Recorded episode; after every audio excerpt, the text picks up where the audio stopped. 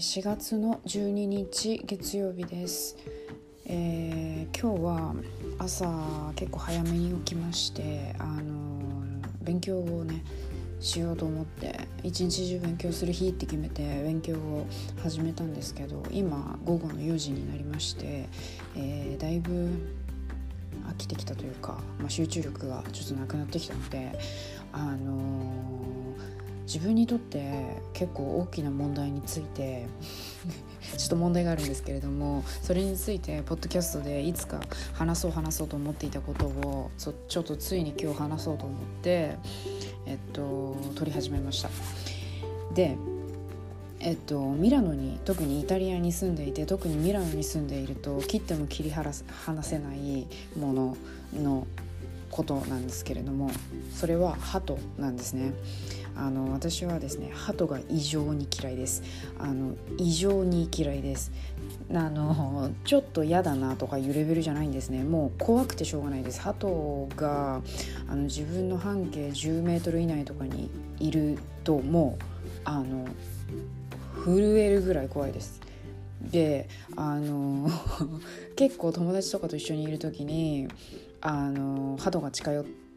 ってくる、まあ、時とか結構あると思うんですけどあのそういう時こう平然を装わなきゃいけないんですねあんまりその友達に何て言うの私のこう怖がってる姿を見せるのも良くないしあの平然を装おうってこう思うじゃないですか。もうそうするとあの耳鳴りとかしてくるし何て言うんだろう。あのその友達がね一生懸命私にこういろいろ話してくれていることさえも耳に入ってこなくなっちゃってこう鳩が今どこにいて私に近づいてこないかっていうことにこう神経がいっちゃってもう全然何にも集中できなくなってしまうんですね。もうそれぐらい私は鳩が嫌いなんですね。でもミラノには鳩がめちゃくちゃいっぱいいるんですよ。特にドゥオモの前とかもうほんと地獄です。あの何匹ぐらい？もう300匹とか400匹とかいうレベルで多分いると思うんですねあのドームの前にあの通常運転であればね。でもうたまになんか手とか首とかに乗せてなんか写真撮ってる人とかいるんですけどもう考えられないです私にとっては。なんで鳩を触れるのかまずねで鳩に囲まれて写真を撮る後で見た時にあいい思い出だって思えるっていうことが私にとっては考えられないんですね。でもしかしたらこれを聞いていただいている方の中で、まあ、鳩が大好きだという方鳩を守りたいという方がもしいらっしゃったらちょっとこれ聞かない方がいいと思います。結構あのあえーと、なんて言うんですかねあのちょっとひどい言葉をひどい言葉っていうかあの不快になるようなあの言い方を私は多分すると思います。嫌いなので鳩が、うん、なので、えっとうん、聞かない方がいいと思います。で えっとですねその鳩についてなんですけれどもそう。でもう自分の半径10メートル以内にいるだけであのこうそわそわしてきてしまうんですね。あの鳩鳩様が通るぐらいの ノリになってきまして普通の人だったらこう人間がねこう歩くっていうことを、えー、優先されましてで鳩がどいていくっていう感じだと思うんですけどあのミラノの鳩たちはねなんかもう人間になりすぎていて人間が怖くないんですよ全然。だから人間が本当にもう1 0センチぐらい近づいても逃げないんですよね全然。避けもしない。だからもう本当あ踏んじゃうぞぐらいのノリでいかないとあのあのミラノの鳩たちは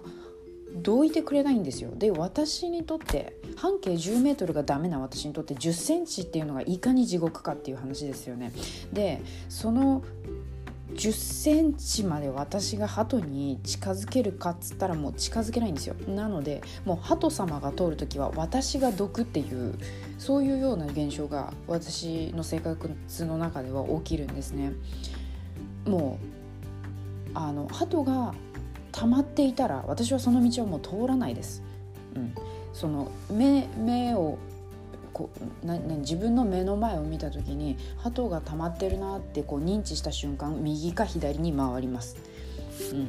それぐらい私は嫌いなんですね鳩が。ででなんでこんなに鳩が嫌いなのかっていう話で、まあ、自分もね理由があんまり分かんないんですよ。でイタリア人の友達にあの異常に私が鳩を嫌がるもんだからなんかカウンセリングとか行ったらいいんじゃないとかいう人とかいて。まあそのぐらい私のリアクションがひどいということですね。であのこの鳩に対する恐怖心をあのから脱却なんていうんですか？あの恐怖心をなくさないと楽になれないじゃないかと。その友達はね言ってくれてですね。どうにか克服することを考えた方がいいんじゃない？って 提案してくれたんですがあのね私は多分このハトに対する恐怖心を拭うっていうのはちょっと難しいと思うんですね自分で自分のことを考えると。うん、であの一個思い当たる理由としてはあのうちの母親が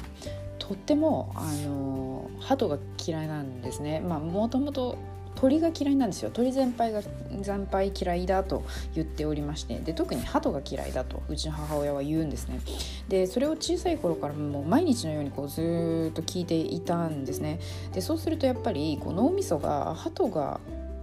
良くないものと認知するんでしょうかね。よくわかんないんですが。そうそれでこう親が鳩が嫌い鳩は汚いっていうのをですね刷り込まれすぎましてで多分きっとそれがこう脳みその中であの無意識のうちにあの定着してですねで私の恐怖心を生む元になっているんだろうなっていうのはあの思ってます。一つの原因かなと思ってます。別に私は鳩に襲われたこともないですし鳩に何かされたこともないですし触れたこともないですしあのなんだろう鳩がベランダに住んで困っちゃうとかいう人たまにいるじゃないですか。なんかそういうことも一切ないんですね。鳩にあの関するエピソード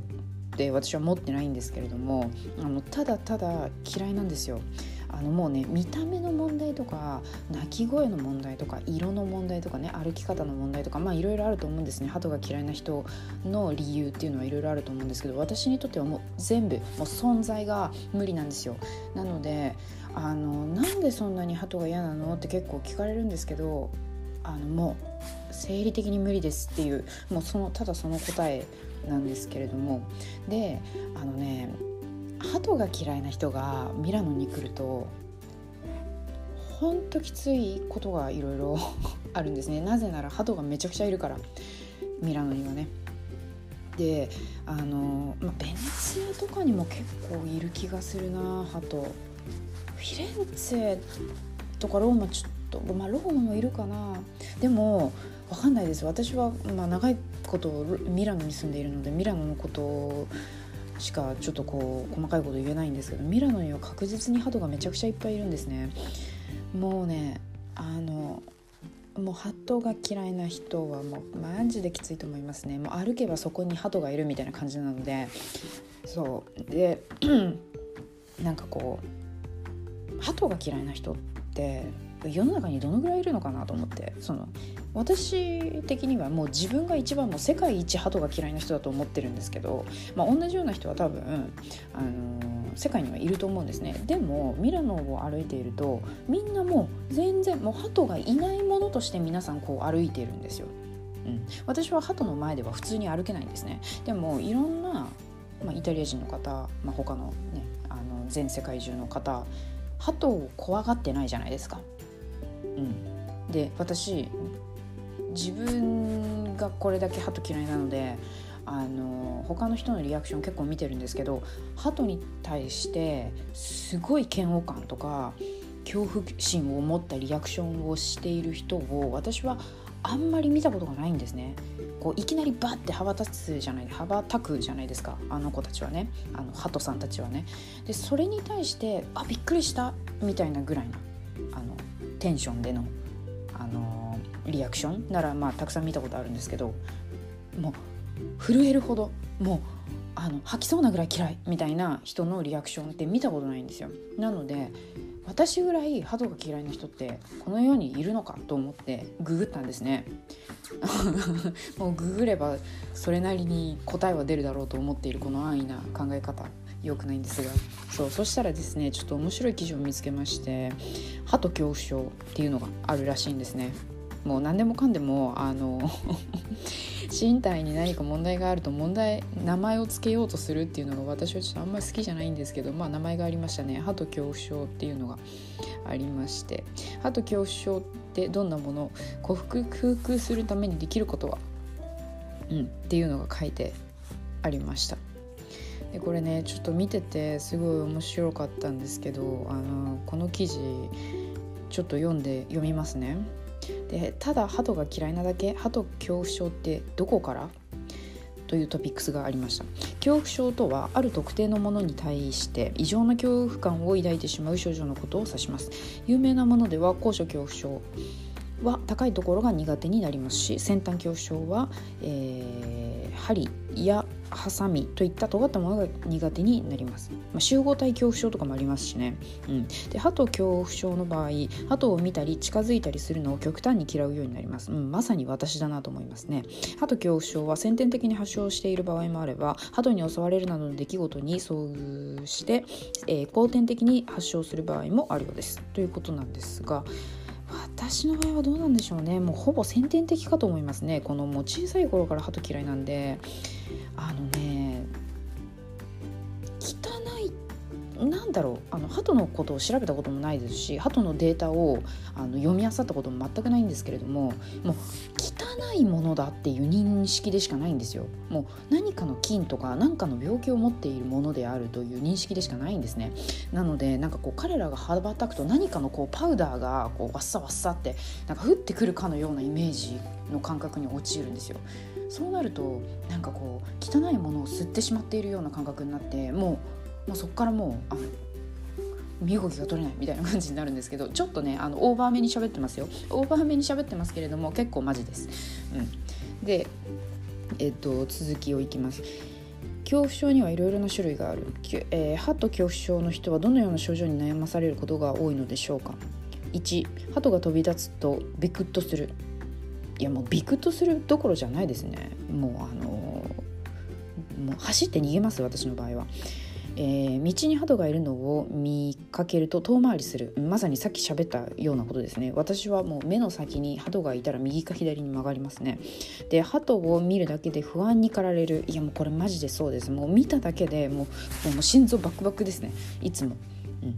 で鳩の姿を想像するだけでも動悸が激しくなる。いやマジでこれ本当にそうなんですよ。私はもう鳩の写真を見たりとか鳩をこう想像するだけでもちょっともううわってもう吐き気。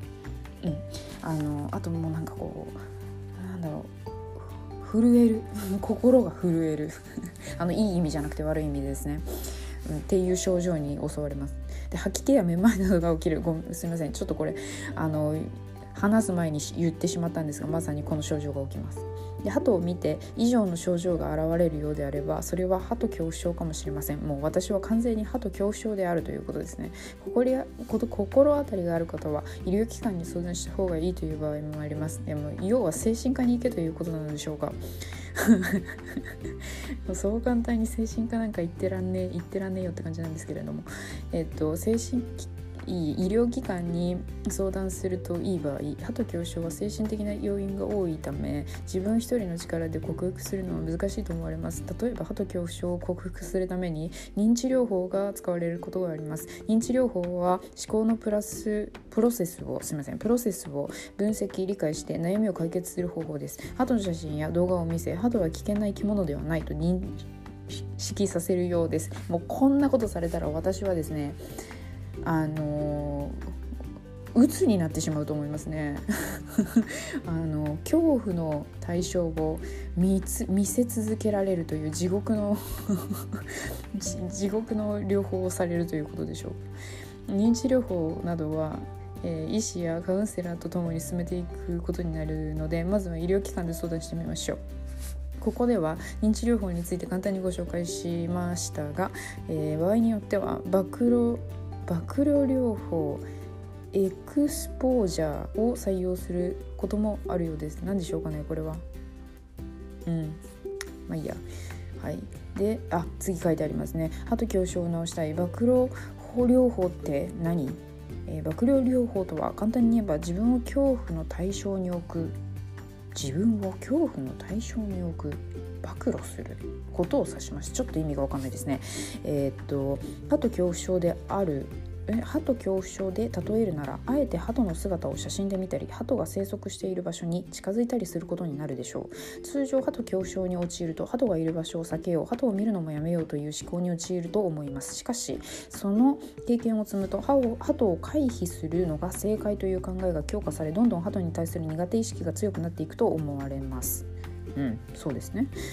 えー、この療法はその逆であえて鳩に近づくことで鳩は危険ではないという考えを強化していきます。うん、えっとですねこれに関して私ちょっと一言言いたいんですけれども鳩は危険ではないという思考にはなりません。嫌いなのであの危険っていうか何て言うんだろうなその危害を与えられることが恐怖だと思ってないんですね。ただただそあなもハトさんがそこにいる存在することが私的には恐怖なのでちょっとこの両方は私には合ってないかなと思いますね。はい。で苦手なものに立ち向かうので多少の苦痛は伴います。多少じゃないですね。これだいぶの苦痛が伴いますがっていう風に書いた方がいい書き換えた方がいいんじゃないでしょうかという感じなんですが根本的な解決につながることでしょう。ただしいきなり強い刺激に立ち向かわないという注意点があります。例えばえ、鳩恐怖症の人にいきなり鳩に触ろう鳩の群れの中に入ろうと指示するとかえって症状を悪化させる恐れがあります。当たり前のことが書いてありますね。鳩に触れるなんてもう一生絶対にしたくないですね。鳩の群れの中に入ろうってどんなどんなレッツですか？絶対にやらない方がいいですね。何かの病気になりますよこんなことやったらね。で暴露療法は、えー、口で言うほど簡単なことでは当たり前ですね。口で言うほど簡単なことではないためやはり医療機関に相談するべきですちょっとこのすいませんこの記事が若干面白いですね。はい。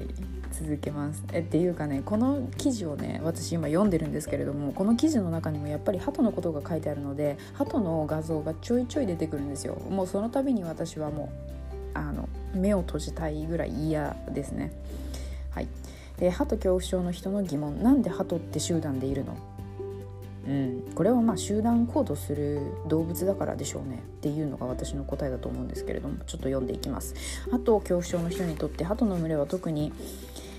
えー、意味嫌う存在だと思います。そもそもなぜ鳩は集団こう集団で行動しているのでしょうか。鳩は群れを形成する習性を持っています。羽を羽休めをしたり餌を探したりする時も基本的に仲間と行動することが多いようです。そのため鳩は平和の象徴とされることがあれば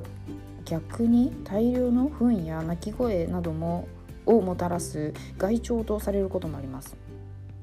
うん。あのねなんで鳩って平和の象徴なんでしょうね。あの白い鳩も私基本無理なんですけどまあ白い方がまだまだ恐怖レベル下がるんですけどなんで平和の象徴なのかっていうのはちょっともうあの調べたくもないですね。もう理由も知りたくもないですけど平和の象徴ですよね、うん、でこのような習性を持つ鳩ですがいつも同じ場所にいる鳩がいるのを見かけることがあると思います、うん、この場合どうすればいいのでしょうかと。いつも同じ場所にいる鳩を追い払うには。えー、鳩恐怖症の人にとっていつも同じ場所で鳩を見かけるのは不安だと思います。同じ場所で鳩を見かけるのは以下2つの理由が考えられます。1鳩は普段同じパターンで行動する習性があるためその場所が鳩の動線の一部になっている。2鳩が近づ近く鳩が近くをねぐらにしたり鳩、えー、巣を作ったりしているどちらにしても現場には鳩の糞や大量にあ鳩の糞が大量に放置されているため鳩恐怖症でなくても早めに追い払うのがいいでしょうと。うんなるほどねこれさあのね私のおじいちゃんとかおばあちゃんも言ってました。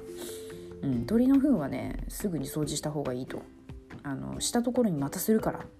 ていうね。のはねおじいちゃんとおばあちゃんがよく言ってましたね私がちっちゃい頃。うん、でももうそんなその糞を掃除するっていうこと自体がもう私は無理なんでもう誰かにお任せしたいですね。はい、で次。鳩を追い払う方法。鳩が嫌がるものを置く。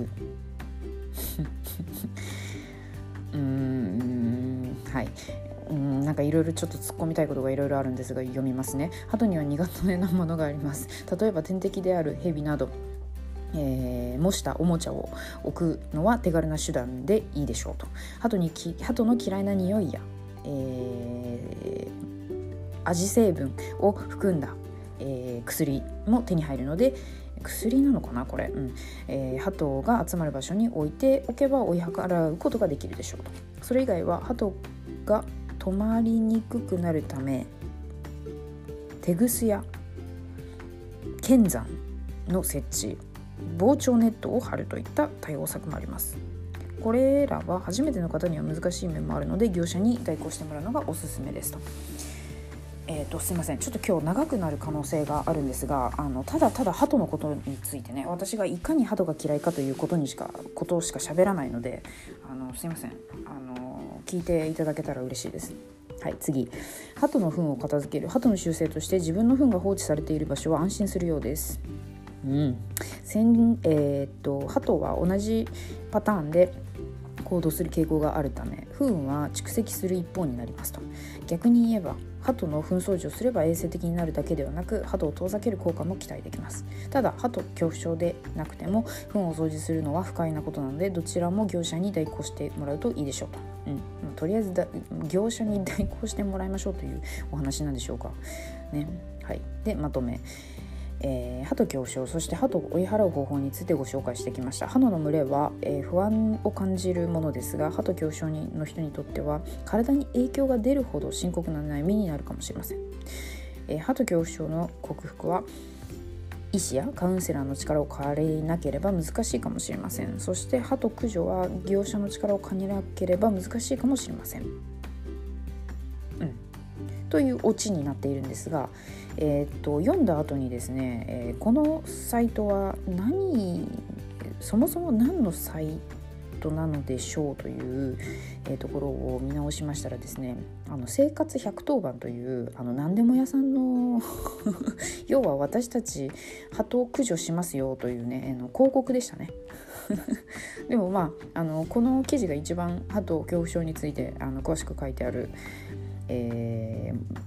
ー、記事でした。ネットの中ではね。うん、であとはねあのヤフー知恵袋とかであの私は鳩が異常に嫌いです。どうすればいいでしょうか？みたいな悩み相談とかなんかそういうのしかなかったですね。うん、でなんかねあのよくこう何かが怖いっていうことに対しての心理状況がどうなっているのかとかねそういうこともちょっとまあ調べようかなと思ったんですけど、まあ、そこを知ったところで私のこの重症な鳩嫌いはね治せないなと思ってるんですね自分で。うんだからなんかこう考えるだけ時間の無駄だなとちょっと思い始めたので、まあ、その辺はちょっと探るのやめようかなと思うようになりましたね。うん、そうなんか鳩に恐怖心を持たずに普通に歩けたらどんなに楽なのかっていうのはちょっとまあ結構思います ねうん。でもねあのこの鳩が嫌いなおかげであの人に面白がってもらえるんですね。そこはいいところだなと思いますね。私結構あの普段ねあんまり面白いこととか言えないんですけどあの結構ずっと冷静でいるタイプなので なんかあんまりなんていうのおちゃらけたりとかしないんですね。でもなんかそうであるからこそこう鳩に対してのリアクションがもうバカみたいにあのでかいんですよ。なのでもうそれを見た友達からするとなんかもう面白くて仕方がないんですよね。もういつも超冷静なのになんか鳩に対してのリアクションやばいみたいな 感じになるんですけど。そうそう。だからね面白がってもらえるっていう点ではまあ良かったかなと思いますね。あのこの自分の特徴に関してね。はい。ということで、えーと、ベラベラ鳩について25分近く喋っちゃっているんですが大丈夫でしょうか？あの飽きないで聞いていただけてたら本当に嬉しいんですけれども。はい、でちょっと最後に今日話したいこと1個だけありましてあのこれはね私の性格がもたらした、えー、一つの、えー、事件だったんですけれども。あの学校の宿題をね昨日か一昨日かやってたんですねでその学校の宿題っていうのがあのもし私がね引っ越したとしてで引っ越した後に友達にこう E メールであの私の引っ越し先ってこんな感じだよ元気でやってるよまた会おうねバイバイみたいなメールをこう考えて文章に起こしなさいと。メールの作文をしなさいっていう課題だったんですね。でその、まあ、しなさいという、えーと、指示が書いてあってその下に注意書き文みたいのがあったんですね。でそこに書いてあったのが75単語以内で書きなさいと。で前置詞とか、えーと、接続詞とか全て含めて75単語以内で書きなさいと。いう指示だったんですね。で15単語程度なら少なくても OK ですって書いてあったんですね。ということは75-15だから60単語程度なら OK だということが書かれていたんですね。で最後に一文。私はこれ納得できない一文が書かれておりまして55単語以下は、えー、採点の対象になりませんって書かれていたんですね。うん。分かりました。とこの75単語以内で書け。15字単語15単語程度なら少なくても OK55 単語以下は対象になりません、うん、そしたらじゃあ56575859単語の場合はどうなるんだということが書かれてないわけですよ。で私はですねあのこれに対してなんか大きな大きな悩みを持ちましてなんか「え何なのこれ？え何が言いたいの？えうん」ってずっとこうなんかモヤモヤモヤモヤしてたんですね。でもこんなもうすんごいちっちゃいことじゃないですか。すごいちっちゃいことだし結局私は、えっと、60単語から75単語以内で、えっと、その文章を収めれば、えっと、いいっていうゴールはもう確実に見えてるんですねであのこの出題者の意図とあと私がしなければならないことに関しては確実にもクリアに見えているんですけれどもこのあの矛盾というかはっきりしない注意書き文のせいで私は1時間程度あのイタリア人の人とあの口論となりましたね。あのっていうのも私がこうこんなに悩み続けることなんだろうこの文章あの矛盾しているというか私は腑に落ちないなという気持ちと自分が戦っていることに対してイタリア人のその私の知り合いはですね無駄なことに時間を使うなと言ってくるんですね。で確かに無駄だよあのやらなければいけないこと私が今やらなければいけないことは宿題をやらなければいけない。その宿題からの出題されていることも分かっている。私がしなければならないことも分かっている。じゃあそれをやればいいじゃんっていう話なんですけれどもその小さいことに対して私が「うんうんなんだろうこれは」ってこの50例えば私が58単語で終わった時にこれはいいのか悪いのかどっちなんだろうなとかなんかそのことを考えること自体が無駄ではないかっていうことを言われ続けていやそんなことない私はこれが知りたいんだみたいな感じであのこの無駄な会話をですね1時間しましたね。うん、だから結局ですねイタリア人の方は本当にあの容量が良くてあの何て言うんですかねこう一番早く、えー要領よくゴールに近づくためにどうするかっていうのを先に考えるんですねきっとね。で私の場合は、え、正しいのか正しくないのかはっきりしているのかしていないのか白か黒かっていうのをはっきりさせたいタイプなんですね。なのでもうそこでですねあの合戦が起こりましてあの1時間も無駄にしましたねまあ無駄だったのかな私にとっては無駄じゃないんですけどね、うん、ででももうこの多分日本のあの出題方法だったらこんな書き方私しないと思うんですよ。だったら単純に60単語以上70単語以内に収めて、えー、文章を作りなさい。以上。これでいいと思うんですね。でもイタリアの場合は 75単語以内で書きなさい。15字程度なら15単語程度なら少なくても構いません。55単語以下は対象になりません。何でしょうねこれはあのただその出題者があの回答者を混乱させたいがためにたくさんの数字を使ったんでしょうかね。まあ、その可能性もあるのかなちょっとよくわかんないんですけど。うん、ということ出来事がありましたというお話がしたかった感じです。はい、で今ミラノはオレンジゾーンになりました。